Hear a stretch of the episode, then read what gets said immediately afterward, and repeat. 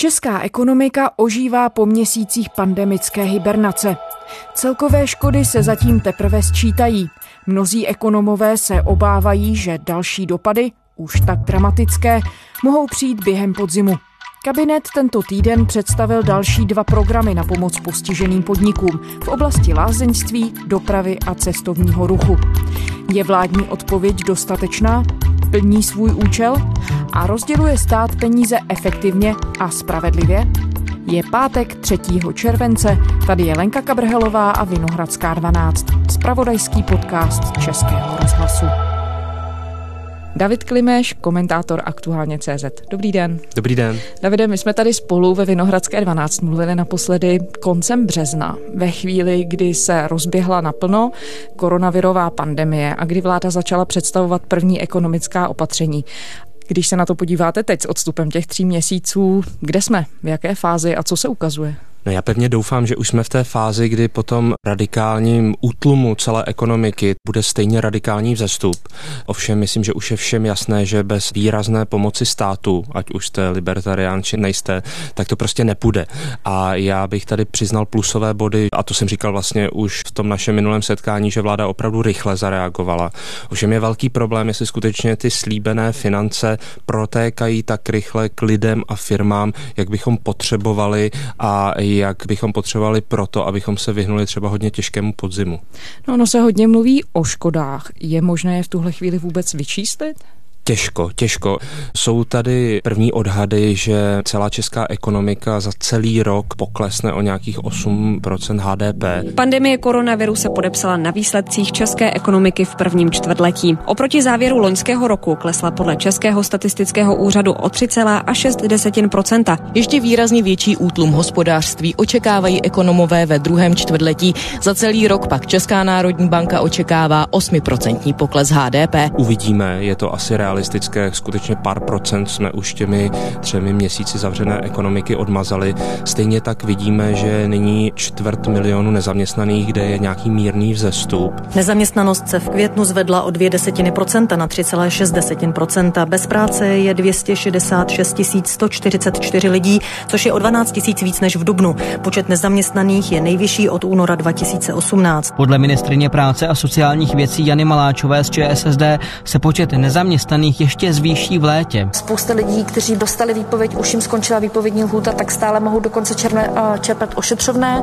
Ale skutečně to důležité bude až na podzim, kdy je zcela realistické, že tady například bude půl milionu nezaměstnaných, ne více.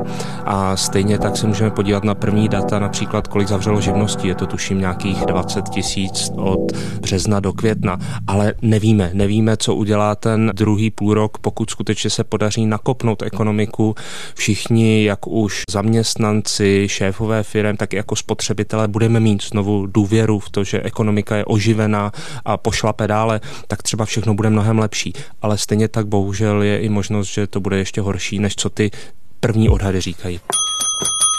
Dobrý den, ale za jeden burger s tebou? Jasně, burger uděláme. Burger jeden! Jan Čulík se ve svém podniku zkusil podobně jako řada jiných restaurací přeorientovat na prodej jídla skrz výdejní okénko. Tak celkově, když teď já to sleduju prostě ten půl měsíc, tak, eh, tak je to třeba 60-70% minus to jako tržeb. Zuzana Valentová, majitelka Opavské čajovny, teď zkoumá výkaz tržeb. S manželem podnikáme oba dva a momentálně jsme bez příjmu. Naše mínusy jsou cca za týden těch 20 tisíc. Provozovatelka kavárny Klára Smrčková musela kavárnu tak jako ostatní zavřít v polovině března. Musela vyplatit personál za dva týdny práce, zaplatit faktury i nájem. Spolu s přáteli přišli proto s nápadem, jak peníze získat a tím udržet kulturní kavárnu při životě. Je to v podstatě facebooková událost, jmenuje se to Zachraň svůj kavárnu. Funguje to tak, že si lidi předplatí kávu, pošlou peníze na transparentní účet, my je evidujeme, dostávají svoje číslo a tímhle způsobem e, momentálně prostě se snažíme získat nějaký cash flow a zachraňovat tu kavárnu. A dá se třeba říct, která průmyslová odvětví jsou postižená nejvíc?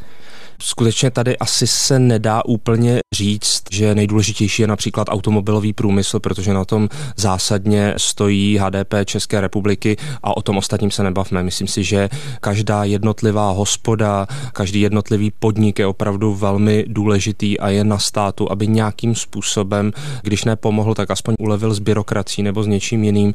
Ale když se podíváme na to přes ty velké sektory, tak skutečně asi jsme u toho automobilového průmyslu a pokud například na podzim velké automobilky, ale i ty subdodavatele, kteří jsou na to navázáni, řeknou, že prostě není odbyt v Evropě nebo i v celém světě a bude se razantně propouštět, tak to bych, to bych nechtěl vidět. Hmm.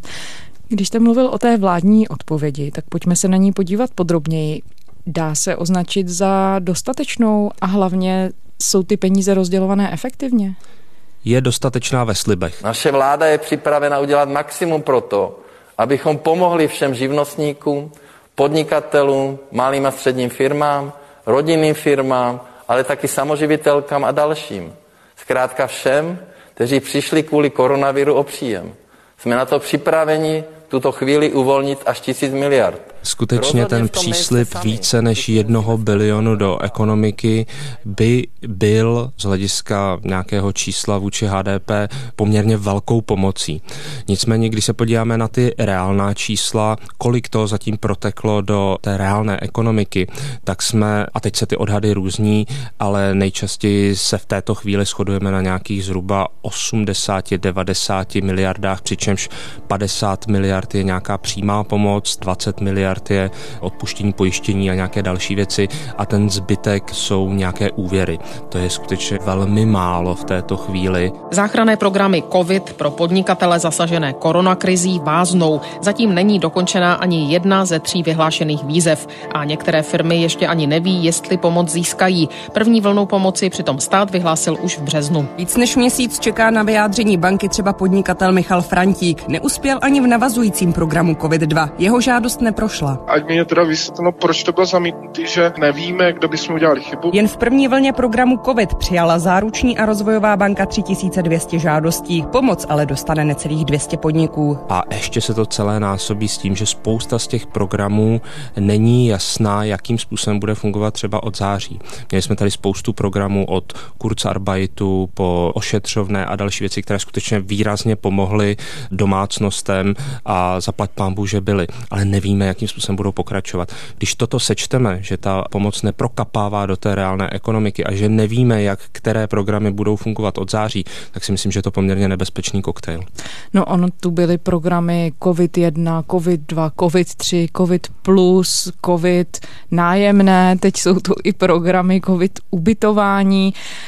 Když jste říkal, že ty podniky hlásí, že ne úplně vždycky k ním protečou ty peníze, které jsou alokované, tak dá se říct, že tedy ta forma pomoci, kterou vláda zvolila, je efektivní? Já si myslím, že ne. Na druhou stranu si uvědomíme, že prostě jsme neměli připraveny žádné nástroje a skutečně vláda zkoušela, kdo co přinesl na stůl, ale už nyní vidíme, že rozdělovat po jednotkách miliard úvěry, které se vyčerpají během pár minut a ještě se tím zadře Česká státní rozvojová banka, která to není schopná administrovat, tak to je skutečně cesta do pekel. Teď už se ty úvěry přenesly na komerční banky, nicméně zase vidíme, že ta zá záruka je velmi opatrnická ze strany státu a proto banky velmi pečlivě se rozhodují, jestli ten úvěr poskytnou, i když je do nějaké míry ručen státem, a nebo ne. A samozřejmě pokud jste hospoda, které vypadly tři měsíce příjmy, nedokážete úplně zaplatit své lidi a nemáte před sebou úplně šťastnou budoucnost, tak já to vlastně chápu, že pro ty bankéře v komerčních bankách jste najednou poměrně nedůvěryhodný klient a tímto nabalováním se vysvětluje, proč skutečně na těch úvěrech není nějaké ty deklarované stovky miliard, ale jsou to při nejlepším desítky miliard. A to je určitě chyba a potřebujeme to od září mnohem lépe rozeběhnout. A jak z toho ven, když se rozhlídnete třeba po okolních státech, tak daří se někomu čistě třeba jenom administrativně s tímhle naložit? Já si myslím, že ano. Spousta států nedělila tu pomoc na ty veškeré, v našem případě covidy 1, covidy 2, covidy 3, covidy plus. Českomoravská záruční a rozvojová banka začíná přijímat žádosti do programu Úvěr COVID na podporu podnikatelů kvůli šíření koronaviru. Zatím schválila úvěry v objemu 90 milionů korun. O půjčku v programu COVID-2 požádalo v prvním kole více než 700 malých nebo středních podniků. Za tři hodiny se mezi živnostníky rozdělilo všech 1,5 miliardy korun. 18. května by mohl být spuštěný program COVID-3. Má pomoct firmám do 500 zaměstnanců. Ministerstvo průmyslu a obchodu od této chvíle přijímá žádosti o dotaci z programu COVID nájemné. Má takhle bychom mohli zůstat tady do konce pořadu. Teď například máme miliardovou podporu voucherů do lázní a podobné věci. Vláda kvůli ekonomickým dopadům epidemie koronaviru podpoří lázeňské pobyty. Češi budou moct od července až do konce roku využívat na pobyty v lázních státní poukazy. Podmínkou pro okamžitou slevu 4 000 korun z ceny pobytu bude strávit v lázních aspoň 6 nocí. A. Ale skutečně udělala něco systémového. To znamená, tady je jeden velký balík úvěrů, šáhněte si na to, co si budeme povídat, není to úplně do detailu kontrolované, protože ta pomoc musí být opravdu rychlá a pokud skutečně bude zjevné z nějakých věcí, že to nečerpáte úplně legálně, tak se možná na vás podíváme.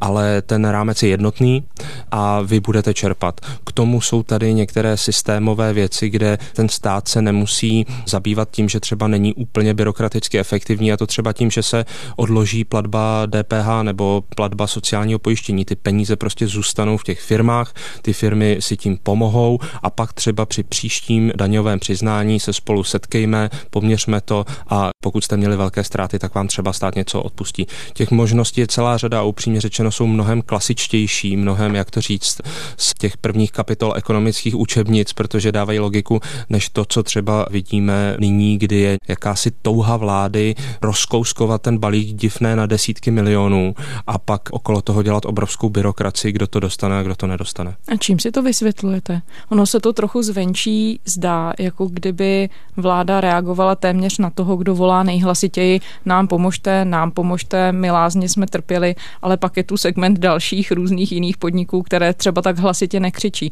Já myslím, že se tam setkávají tři věci. Jedna věc je, že skutečně jsme spoustu programů tady neměli žádným způsobem připraveny na krizi. Zmínil bych především Kurzarbeit a ty jednotlivé úvěry. Ono třeba Kurzarbeit dopadl nakonec celkem dobře, ale skutečně se dělal v řádech jednotek dnů na koleni, přestože ostatní státy okolo nás dávno ten systém v legislativě měli. Úvěry naopak příliš dobře nepomohly. Druhá věc, a to říkáte správně, že bohužel v České republice, kdo má nějaký vliv, kdo se ozve, kdo nejhlasitěji křičí, kdo si k tomu podá inzerát do novin, tak skutečně se pravděpodobně dostane blíže k vládě, než třeba někdo jiný, který třeba potřebuje i více pomoc. A pak si myslím, že je něco tady jaksi systémového, že jsme takový nějaký hobitín, kde opravdu co je malé, to je hezké. Takže hlavně co nejmenší pomoci, ať jsou úhledné, malé, totálně kontrolované a ať neunikne ani halíř. Upřímně řečeno, když před sebou máte propad ekonomiky o 8% HDP, tak něco takového si prostě nemůžete dovolovat. A vidíme to i na okolních státech, nikdo tímto přebalováním do mini pomocí k tomu nepřistoupil. No, když mluvíte o tom, kdo si dává inzeráty nebo nějakým způsobem žádá pomoc, tak jak se v tom světle dívat třeba na kroky podobné pondělnímu, kdy se rozhodlo, vláda rozhodla, že firmy z odvětví dopravy a cestovního ruchu budou moci využívat prostředky nabídnuté v programu COVID+ což je zaměřeno tedy i na firmy s více než 250 zaměstnanci a tam spadá i letecká společnost Smartwings. Je tohle v pořádku? Zase rozdělme to na dvě věci. Jedna věc je dost specifická kauza Smartwings, druhá věc je, že zase to přebalujeme na velmi selektivní pomoci. Proč nemůže být jeden úvěrový rámec a z toho úvěrového rámce, pokud ten člověk doloží opravdu velké propady a že předtím ta firma byla finančně zdravá, no tak prostě dostane státní pomoc. Proč zase máme další covid pro nějaké vybrané segmenty a někdo další zase bude za 14 dnů křičet, že se do toho nevejde a měl by. Ten problém těch covidových úvěrů je, že se to například limitovalo dosud do 500 zaměstnanců. No ale co s těmi velkými firmami? Znovu se vracím k tomu podzimu, kdy třeba velké automobilky řeknou, máme problém. A najednou stát řekne, aha, my tady už designujeme půl rok nějakou pomoc, ale nedokážeme pomoct firmám, které mají více než 500 zaměstnanců a bude to velký problém. To je jedna věc a znovu si myslím, že má být jednotný úvěrový rámec s jasnými pravidly. Druhá věc je velmi specifická situace firmy Smartwings, lomeno ČSA. Česká letecká společnost Smartwings žádá stát o finanční pomoc nebo garanci půjčky ve výši až 2 miliardy korun. Spolumajitel a předseda představenstva společnosti Jiří Čimáně to řekl Mladé frontě dnes. V opačném případě podle ní budou Smartwings muset v řádu týdnu skončit. Z našeho hmm. úhlu pohledu eh, tam určitá logika je, eh, protože za prvé jsou eh, tady klíčovým partnerem pro pražské letiště Václava Havla pro Ruzení, kde se realizuje 30% obratu. Je to společnost, která je domestikovaná. Další věc, že je tam 2,5 tisíce zaměstnanců, což je samozřejmě i v jiných firmách, ale my chceme i z oblasti průmyslu podporovat letectví, letecký průmysl. Eh, pro nás je to vizitka České republiky. Těžko asi obhajitelná státní záruka jedné firmě tohoto typu. To byla věc, kterou já jsem nikdy nepodporovala od samého začátku. Velké firmy, které podnikají v dopravě a cestovním ruchu, budou moct žádat u úvěry se státní zárukou. Podle ministra průmyslu a dopravy zahnutí ANO Karla Havlíčka tak chce stát narovnat podmínky na trhu.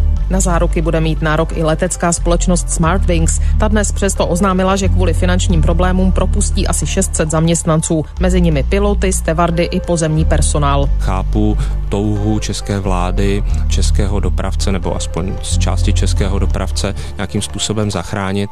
Na druhou stranu si skutečně nemyslím, že by tato firma měla mít nějaké preferované zacházení i proto, že to prostě není zásadní zaměstnavatel v České republice a není to strategická firma, není to žádná energetická přenosová soustava, není to obrovský zaměstnavatel jako Škodovka, není to někdo, kdo vyrábí opravdu nějaké high-tech technologie. Je to firma, která má uzemněné letadla na Ruzini a pokud tato firma nebude dál prosperovat, tak ten její biznis převezme nějaká jiná firma. To otevírá debatu, jakým firmám velkým by stát měl ještě pomáhat a jakým ne. Existuje na to nějaká odpověď? Jaké jsou školy myšlenek? Nedokážu tady jasně odpovědět, můžu říct svůj názor, který je velmi laický. Osobně si myslím, že pokud bude jednotný úvěrový rámec, ale i třeba prostřednictvím podpory Kurzarbeitu pro nějaké firmy, dejme tomu do 500 zaměstnanců, plus nějaký třeba obrat, tak ať se to seká jak baťa cvičky, hlavně aby ta pomoc byla rychlá. A pokud se budeme bavit o velkých firmách, tak já si myslím, že za stolik se nezdrží, pokud vláda hodnověrně přinese veškerá data do poslanecké sněmovny, tam řekne, jsou tyto tři možnosti, můžeme podpořit hodně, středně nebo vůbec ne a pojďme hlasovat. Myslím si, že je to transparentní, je to férové a skutečně u těch velkých firm je to i nějaká cesta, abychom získali nějakou legitimitu, proč opravdu velkými částkami podpořit toho a toho druhého třeba ne. No ono jako by se všemi těmito otázkami prolínala jedna nebo jedno velké téma, které se řeší asi v celé společnosti a sice otázka důvěry, protože to chvílemi vypadá, jako kdyby vláda, a teď když se podíváme na ty jednotlivé kroky, třeba tím administrováním nebo třeba tím rozdělováním, tou pečlivostí, s jakou hledí na to, který obor přesně dostane kolik peněz, tak jako by to trochu signalizovalo, že nemá tak úplně velkou důvěru k tomu, že ti příjemci budou čerpat ty peníze férově, legálně, že jsou opravdu v problémech. To jste řekla přesně a já si myslím, že si to prostě nemůžeme dovolit. Zároveň je úplně jasné, že to nějakým způsobem patří k našemu naturelu a viděli jsme to konec konců i u minulé krize velké finanční tady v České republice. Sice chceme dát jenom asi 10 korun, ale pojďme se podívat, jestli z toho koruna 50 nebude zneužita. Když se bavíme o tak velké pomoci, která musí být rychlá, tak skutečně není čas na tyto byrokratizmy. A znovu to řešení je velmi jednoduché. Peníze, které jsou ve firmách, tak tam nechme prostřednictvím pojištění nejrůznějších daní. To, co státu uteče, tak si může půjčit na finančních trzích, protože na rozdíl od minulé krize ty finanční trhy nejsou zamrzlé a ten zbytek se může udělat jednotnými pravidly a u těch opravdu velkých firm, které jsou předmětem nějakých politických sporů a já pevně doufám, že jich bude co nejméně, že skutečně ten podzim nedopadne tak špatně, jak někteří skeptici říkají, no tak pojďme do sněmovny, o toho sněmovnu máme a když sněmovna řekne, tahle pomoc je v pohodě, tak to pošleme. A obecně, jak velký je problém pro ekonomiku, když chybí důvěra? No já si myslím, že je zásadní, ale já vlastně si nejsem jistý, jestli v této krizi ta důvěra musí chybět, stejně tak jako chyběla třeba v té minulé finanční krizi. Tam skutečně opravdu byly zamrzlé trhy, nikdo nikomu nevěřil, nikdo nikomu neplatil a nikdo nikomu nepůjčoval. To byla prostě vražedná kaskáda, ze které se těžko dostává. Tady si myslím, že to úplně tak není. Sice jsou teorie o tom, kdo sem jak zavlekl vir, ale myslím, že jim úplně nemusíme věřit a skutečně každý nějakým způsobem chápe, že nikdo z firem, zaměstnavatelů, států se do této situace nedostal nějakým záměrně špatným chováním. Ta důvěra nezmizela, ale pokud budeme takto kouskovat pomoc, která je naprosto nezbytná, tak ta důvěra bude razantně erodovat a to vůbec nesouvisí s tím, jestli jste příznivec vlády nebo odpůrce vlády. Prostě najednou uvidíte, že ta pomoc nefunguje a skutečně pak na podzim se můžeme dostat do takového nebezpečného koktejlu, kdy nejen, že ta pomoc neteče, ale ty firmy, ale i ty zaměstnavatele prostě nevěří, že vůbec někdy přiteče. Mm-hmm. A k tomu se tedy ještě může přidat to riziko, že kdyby náhodou přišla druhá vlna, tak to jistě otřese důvěrou těch zákazníků a spotřebitelů v to, že se můžou vrhnout na ten trh to je nešťastné poučení z té minulé krize, když už ji několikrát připomínám, jakkoliv je strukturálně úplně jiná, že po tom, co odezněla ta prvotní krize, tak v České republice jsme si přivodili ještě jednu recesi a to právě tím, že jsme byli extrémně skeptičtí k tomu, že už nastanou dobré časy. Okolní státy rostly a my jsme tady spořili a pořád to byly mínus tohle procento HDP, mínus další procento HDP a skutečně jsme si podvázali rok, dva období, kdy už jsme mohli růst. To by bylo velmi nešťastné, kdybychom šli stejnou cestou. Velká debata se vede kolem rekordního schodku rozpočtového ve výši půl bilionu korun. Představuje to reálně opravdu tak velký problém, ta částka samotná? A nebo je tedy větší problém to, o čem mluvíte, aby se ty peníze doopravdy dostaly k těm svým příjemcům? Upřímně řečeno, pokud pomoc bude poskytována tím tempem, jakým je poskytována, tak se na žádný půl bilion nedostaneme. Hm, když vidíte, že veškerá pomoc je zatím nějakých 80 miliard, plus že se dá předpokládat propad daňových příjmů nějakých 200 miliard, tak si stále vystačíme s tím rámcem, který je nyní schválený. Takže Myslím, ta, ta kalkulace je v tuhle chvíli mimo? Je mimo, protože vůbec netušíte, co udělá druhý půl rok tohoto roku. Ty čísla jsou opravdu, omlouvám se, tak říkám, dost vycucaná z prstu. Stojí to na strašně moc proměných a mě by třeba vůbec nevadilo, kdyby se stát zachoval tak jako v minulé krizi. Už ji zase připomínám, kdy tehdejší vláda řekla, že vůbec to nedokáže odhadnout a prostě to takzvaně pustí. A skutečně ta sekira byla obrovská, ale aspoň jsme se mohli bavit o tom podstatném, které jednotlivé opatření jsou funkční a které nejsou funkční.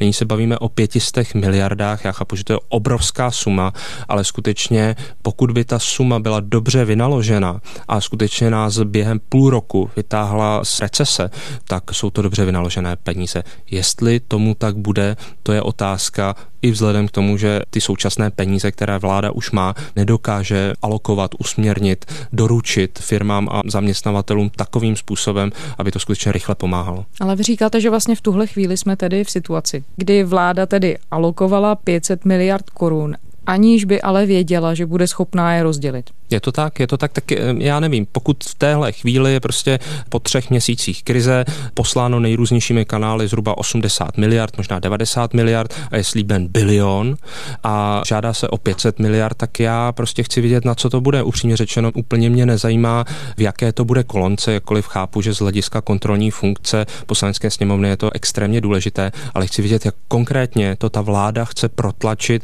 ke mně jako zaměstnavateli, ke mně jako majiteli firmy, ke mně jako živnostníkovi. A já ty cesty nevidím, jenom vím, že vláda vyhlásila nový program na koupy voucherů za 4 tisíce, pokud podstoupím pět procedur v lázních. Tak hezké, ale upřímně řečeno, to není ten základ. A kam to tedy sune celou tu debatu o rozpočtu?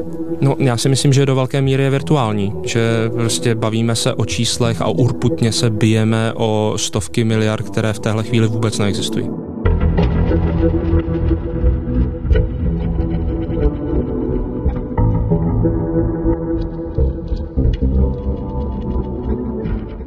Vláda sama se ocitla pod kritikou, že teď v té krizi ona sama neuspořila nic, neutahuje opasky, kritizuje ji za to opozice. Je to fér výtka? Tady jsem rád, že po veškeré té kritice vlády se můžu trošku postavit na stranu vlády. Ono intuitivně stát poměřujete s tím, jako by to byla vaše domácnost, tak jsou těžké časy, tak musíte se s něčím uskromnit a tady ten večer nestrávíte v kině a nedáte si potom tu dobrou drahou večeři. Ale u státu to takhle nefunguje. Naopak, ten argument proti tomu, aby se stát v krizi takto choval a spořil, ještě ten, že kde, kde chcete spořit? Chcete najednou propustit učitele? Nebo ty dosud nevýkonné úředníky na úřadu práce najednou propustíte, když mají trojnásobek práce? Nebo jste záruční banky, která najednou obsluhuje tisícnásobek částky, kterou ještě obsluhovala před měsícem, tak všechny vyhodíte? Ne, naopak v té krizi možná i je férové někde něco přidat, nedrtit ty zaměstnance jako v předchozích dobrých letech, kdy třeba neměli dobrou výkonnost, ale skutečně na osekávání státu a šetření státu a reformování státu se zase zaměřit, až budou dobrá léta. Nemá to z mého pohledu velký smysl ušetřit desítky milionů, když potřebujeme v této chvíli rozdělit bilion.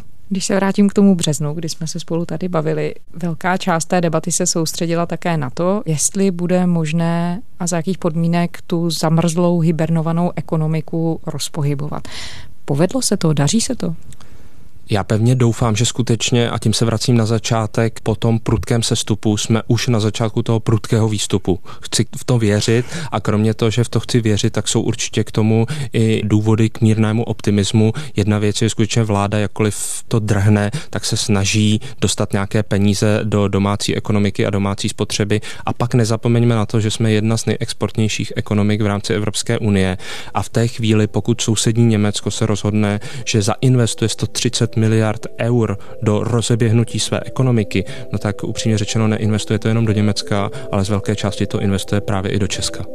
Takže i to české rozběhnutí se do velké míry závisí na Německu, na kterém je závislá česká ekonomika. Dá se to tak chápat? Je to tak, pokud bychom byli republika, která skutečně všechno vyrobí, sní a nakoupí v rámci našich pohraničních hor, tak bychom se museli hodně bavit o tom, co dělá česká vláda. Ale pokud jsme skutečně jednou z nejexportnějších ekonomik, tak v té chvíli to, co dělají naši sousedé, někdy může být dokonce důležitější než to, co si vláda tady naplánuje. A v této souvislosti samozřejmě Německo jako náš nejvýznamnější partner tím poměrně razantním investičním impulzem může Česku výrazně prospět.